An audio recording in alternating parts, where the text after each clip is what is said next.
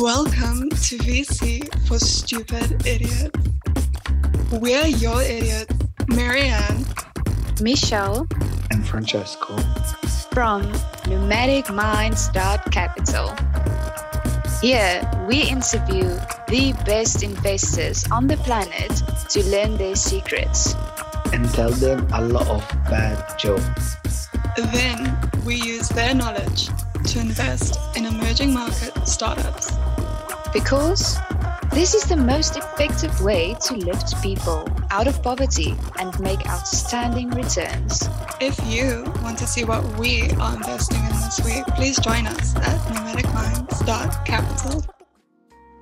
Hello, everyone, and welcome to the ultimate and latest episode of VC for Stupid Idiots, where we go one VC, Will, with us, and obviously I'm the idiot. Yeah, we're gonna talk about others that feel to be the king of investment in the global south.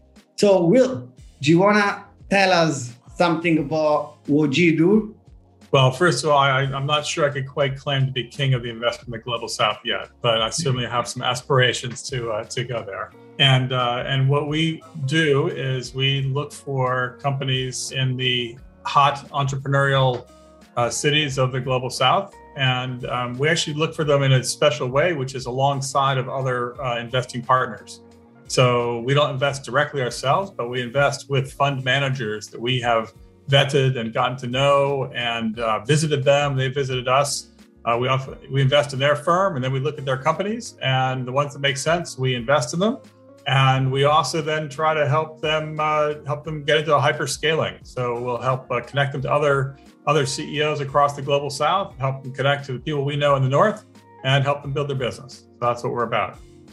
Great. So you source your companies from your local investor, and then you invest in the, the la creme de la creme of those companies, correct? Exactly. So how would you define a top company from a not so good company. So I've seen for like I've seen you investing in, for instance, in global ventures. Okay, so global comes with you the company. One company you say this is great. One company you say, hmm. Describe me these two companies.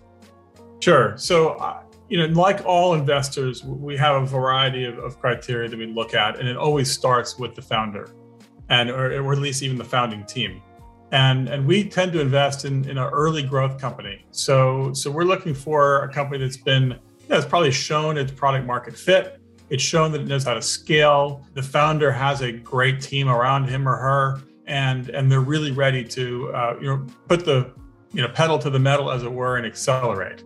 And so those are the things we look for. So often our partners will have good companies, but they're just not ready for us yet or they'll have companies that are in sectors that aren't really aligned with our broader interests. And so we look for places where we got a great team, companies ready to accelerate and scale, and that we can offer some value because of our network and our expertise that we have from many, many years of, of tech and global South investing. Mm-hmm. That's great. So uh, the, the actually like uh, remind of, of a of a thing. So do you know what what does my grandma's teeth and the star have in common? You'll have to tell me that one. Okay, the, the boat comes out at night. So, uh, regarding steel or investing on the global south, what I'm thinking, so when, when you speak to people, they always come up with the SoftBank story and Marcelo Duarte that for the first time he decided to invest tons of money into LATAM, okay, later. And Gray IRR. So one of the greatest IRR probably for that the, the big of a fund that you can imagine. So everyone now start looking into LATAM. Okay, that's great. What's the next LATAM for you? Is it Africa? Is it Southeast Asia? Well, let me start by saying that my partner, Susana Garcia Robles, she started investing VC in LATAM in 1999 mm. uh, when she was at the Inter American Development Bank. So at our partnership level, we have seen uh, how long it takes for ecosystems to develop, and we've also seen when they hit the inflection point and they can really take off, like like what you just described with SoftBank coming into into LATAM, and I think there was a, a new uh, new unicorn birthed in uh, in Brazil today. It happens all the time. So so we've been uh, very interested in India for north of a decade, and uh, of course they've already started to produce really great results. Southeast Asia, particularly Jakarta and, and Singapore based companies covering the region. They're already coming up. I think Africa is, is clearly the next frontier. I would say that it's even ahead of where many people thought it was, right? Who would have thought there's a bunch of unicorns in West Africa? But that's happening. The fact is that um, pretty much anywhere there's talent, there's opportunity here for, for substantial returns. And, and what we do is we look for places where, this, where the talent is there and the money is starting to flow. Mm-hmm. Got it. And then I guess like the main problem is that the majority, correct me if I'm wrong, okay? The majority of the capital is actually right now in the Bay Area in the States, more than one trillion there. There's not a lot, obviously, there's not a lot of money in Africa, there's not a lot of money in India, there's not a lot of money in Southeast Asia. So that's the gap. And people are like more and more interested into those markets because they clearly can see there's a big growth. Although there's a big lack of trust because to be honest, they don't know either the culture, they don't know the, the ecosystem or anything. So they usually invest into, let's say, pre-vetted companies, so Series A and Series B and above. And you, you, it seems to be the same. I don't like that's what you state, etc. What are the other, let's say, suggestion or advices that you will give to a fund, to a I don't know, an angel investor based out of I don't know Oakland or Seattle to start looking into those companies? How? Well, what are the main mistakes? Let me, back up a little bit. First of all, there is capital flowing in significant amounts, and and the the increase of flow is double digit um, in, in, most of the entrepreneurial hotspots in the global south. I mean, we're, we're talking anywhere from from 30 to, to 100 percent compound growth rates of, of, capital flowing in. So so it's happening and it's accelerating fast as we speak.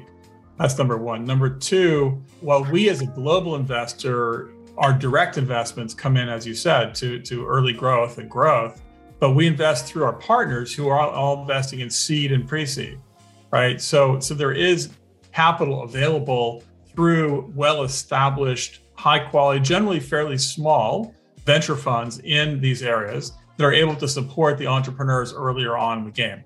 And, and that's, I think, a key thing for the reason you just said. It's knowing the ecosystem, knowing knowing the culture, being able to establish the trust with the entrepreneur. And that's really hard to do if you're sitting in Seattle or, or, or Oakland or any or, or London, right? And you're trying to understand the, the local context of, of somebody that's doing a payment system in Egypt, right? It's hard to do but it's a lot easier to do if you are actually right there in Egypt. If one of your partners of your fund is Egyptian and you're able to understand the culture and make a bet on somebody that's going to go into hyperscale a company early on, and and um, and so that's what we see happening. If you're to your question about if you're an angel investor sitting in a Western country, do you want to be making early stage bets in in emerging markets uh, in the global South? I'd say the answer is not not unless you want to consider it to be like roulette you know, in Las Vegas, right? It's it's it's just too much risk.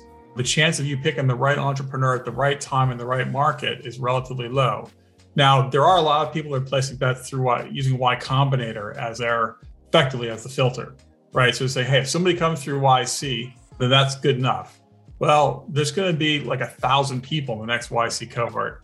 And I, that's I'm not sure if you're going to be able to bet on that filter as being the right filter to, to, to say you know, unless you're going to bet on all of them, right, and have an index, I think it's going to be pretty hard to say I'm going to pick the right people out of a thousand in a YC cohort. So I think it's challenging to do very early stage small bets unless you're doing it in the context of a partnership with somebody that knows, really deeply knows the entrepreneurial ecosystem and the culture and knows who they can bet on and not. So the suggestion is, guys, if you want to look into Africa, if you want to look in Southeast Asia, there's massive opportunity, but find someone that can hold your hands yeah, or you know, invest in a fund and then invest alongside them, right? Yeah. Get, know, get right. So, so many funds will are happy to do co-investing. So, in fact, we've done this three times in the past six months. So, we've actually brought our LPs, U.S. based for the most part, we brought them into deals in other countries through an SPV. Yeah. And and so there we we effectively de-risk it for them. We're doing the diligence. They still have to you know ultimately make the decision, but but we take care of it. And also, there's tax issues. There's lots of complexity around making investment in, in another jurisdiction. So you don't want to do that stuff lightly. So I, I really do recommend going alongside of somebody you, know and trust. Mm, yeah, hundred percent, hundred percent. And yeah, so totally relevant question. How do you make an egg roll? Uh, I would buy that at Trader Joe's. Actually, you just push it. And um, so, um, yeah, another like, sorry, so I told you they were like, okay, good.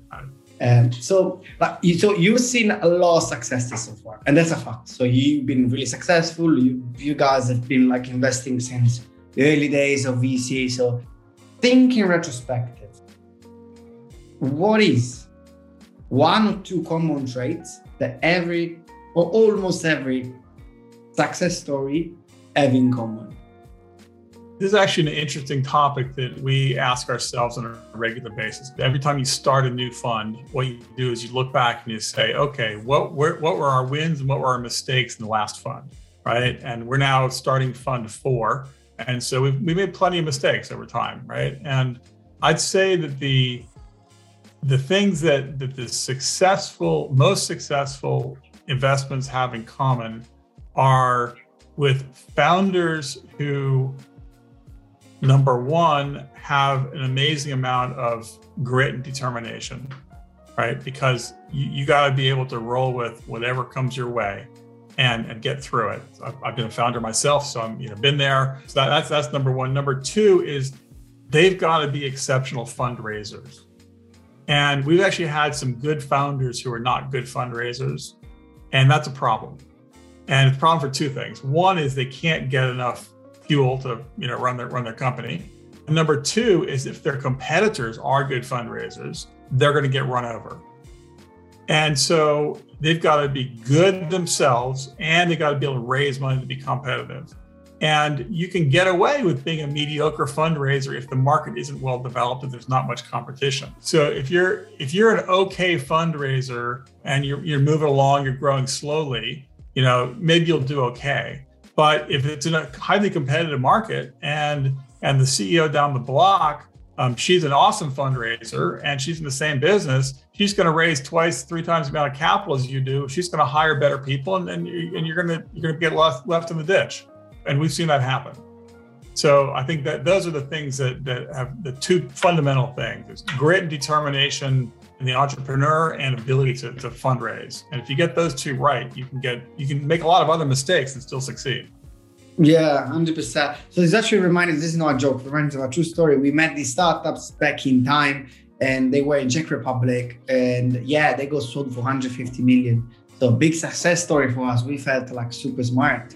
But then the company that acquired them is worth four billion. They do the same, exactly the same thing. They just raised 200 million more. So at the end of the day, like is not as is as important as create a successful business actually raising as much money as you can. Yeah, that's yeah. that's all there's to it.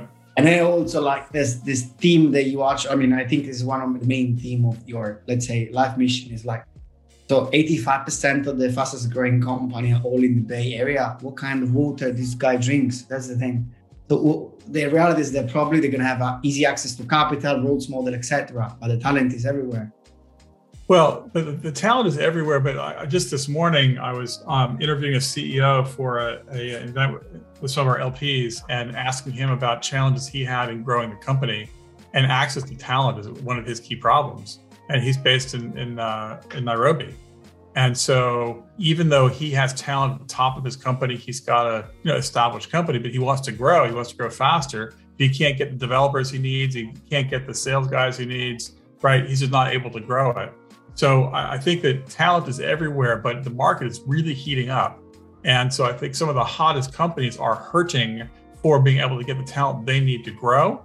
And they're stealing it from each other, which means the price of the talent is going up as well. So that's that's another point. I think is everybody's going to have to learn how to, you know, maybe take advantage of what we learned from the pandemic and do more you know, embracing of talent in completely different markets where they aren't maybe aren't quite as hot, but the people are equally smart and working with them remotely in order to build companies. I think that's going to have to happen too. Yeah, and it's also, I mean, I think it's a wonderful thing. So it's like once you get the first exit, you get like a lot of people trained, and they're gonna train other people and stuff. So there's actually a multiplier. Yeah, and, and yeah. So do you know why dinosaurs? Do you know why they can't they can't sing? Tell me. Because they are dead. So uh, yeah, no, I know. Uh, uh, I know a lot of jokes. I know a lot of jokes about unemployed people, but unfortunately, it don't work. So the, another thing regarding, so let's suppose you're interviewing me. Okay, I'm I'm I'm a Series A founder, and I'm a, I'm talking to Will, trying to raise um, some bucks. What kind of question would you ask me, and how would you understand if I'm a gritty person or not? Given that this is the first thing that you consider like the most important one, yeah. Well, what I might first do, even before I talk to you, is say how you know I look and see how you got there, right? What what is your life story a little bit, and have you uh, failed before? What what kind of challenges did you have getting to being in that you know ready for a Series A investment? And then when I sit down with you, I might ask you a little bit about that question, right? How you know what what what are the hardest things you've had to overcome? Um, what what's it taken to get the company this far? You know, have you learned from any interesting mistakes? So the, those are the kinds of things that, that I certainly sit down and look for. I, I frankly uh, place less and less emphasis on the value of an interview because I found some very capable people don't interview well. I found some real losers interview like like brilliantly. Yeah. And so you have to actually look and see what people have actually done and talk to other people about what they've done. And that's actually more important than what somebody tells you when they sit across the table from you. Yeah, definitely. And then yeah, it's always this problem. You're never gonna hire the person that you interview because during the interview is someone else talking.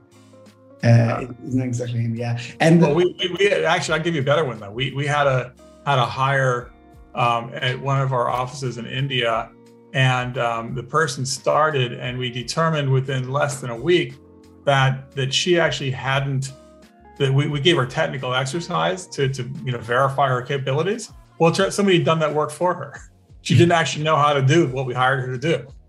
And so we, we like, you, you, you didn't do this work, did you? It's like, well, no. Well, you know, done. Yeah. But so, so, so that, but I think, and the other, the other thing we had, we had another, a, an investment that went south that went poorly when a entrepreneur, he faced some hard times, you know, competition, some things didn't work out the way he wanted. And he basically said, ah, I quit. Not worth it. Oh, he, he just raised a bridge round and he just walked away. You know, and said, just shut shop. And like, you know, so that's the opposite of grit and determination. There's a guy yeah. just just gave up when, when you know, and, and we actually worked, worked really hard to set things up for him. And so how do you figure out if somebody's going to, you know, going to fold and walk away in the light of a hard problem? Or are they going to, you know, double down and power through it? And uh, and that's that the only way you can find that out is by really understanding the character of somebody talking to the people that have worked with them. You almost want to you know interview their college friends of their mom although they probably have some biases there. Uh, yeah. How many moms have you interviewed so far? I, uh, I, actually I've, I've interviewed you know only one dad but but we I knew that his uh, his his son was already very capable but I haven't tried to do that yet. Uh, yeah. So, so, yes, Mrs. Weston, this is Will. So just how's your how's your son? He was like, no, I share, just don't hire him. Yeah. Uh, not gonna happen. Yeah. So uh, we are about to finish. So um, we usually do like three super fast questions. You just reply with the first thing that comes in your mind. Which country can you expect a massive growth from? Nigeria. Okay, got it. Also, like, to be honest, like, it's actually the highest, the, the country with the highest percentage of crypto holders as of today. So it actually will count. Another question: If you if you could write something in a billboard and where all the founders, all the investors can see, I don't know, Sand Hill Road or Union Square, what would you write? Wow. What, what, what, what, sorry, why am I writing to, for founders? Just in a billboard, you just have to yeah. write big advice. Yeah. I mean, you can also write, I don't know, like a, um, you can write whatever you want, but actually I use it for advices. Yeah. Um, in my case, will be like, have a look outside the Silicon Valley. It will be have a look at Africa, something like this. What would you write?